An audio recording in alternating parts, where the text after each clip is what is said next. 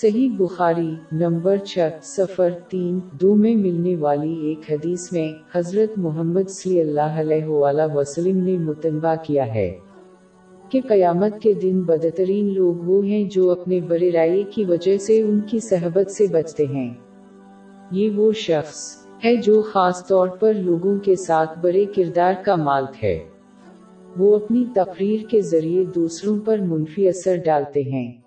جیسے بے ہودہ زبان استعمال کرنا اور اپنے عمل سے دوسروں کو نقصان پہنچاتے ہیں، جیسے جسمانی تشدد اور دھمکی۔ جیسا کہ اچھا کردار قیامت کے ترازوں میں سب سے بھاری چیز ہوگی۔ جامع ترمزی میں ملنے والی ایک حدیث کے مطابق نمبر دو سفر سفر تین۔ اس سے کوئی فیصلہ کر سکتا ہے کہ کتنا اہم کردار ہے۔ سن نسائی، نمبر چار، نو نو، آٹھ میں پائی جانے والی حدیث کے مطابق شیطانی سلوک ایک سچے مسلمان اور مومن کی خصوصیت سے بالکل متصادم ہے۔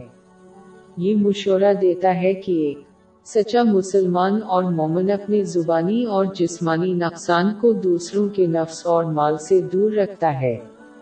ایک مسلمان کو ایمان کے دونوں پہلوؤں کو پورا کرنے کی اہمیت کو سمجھنا چاہیے۔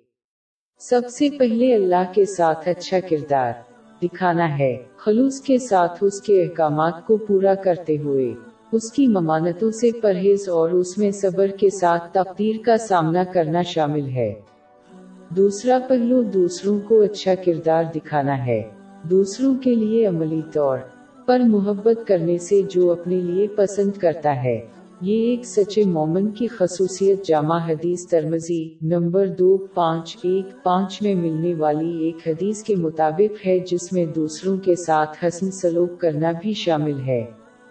جس طرح ایک شخص چاہے گا کہ لوگ ان کے ساتھ مہربانی اور احترام سے پیش آئیں۔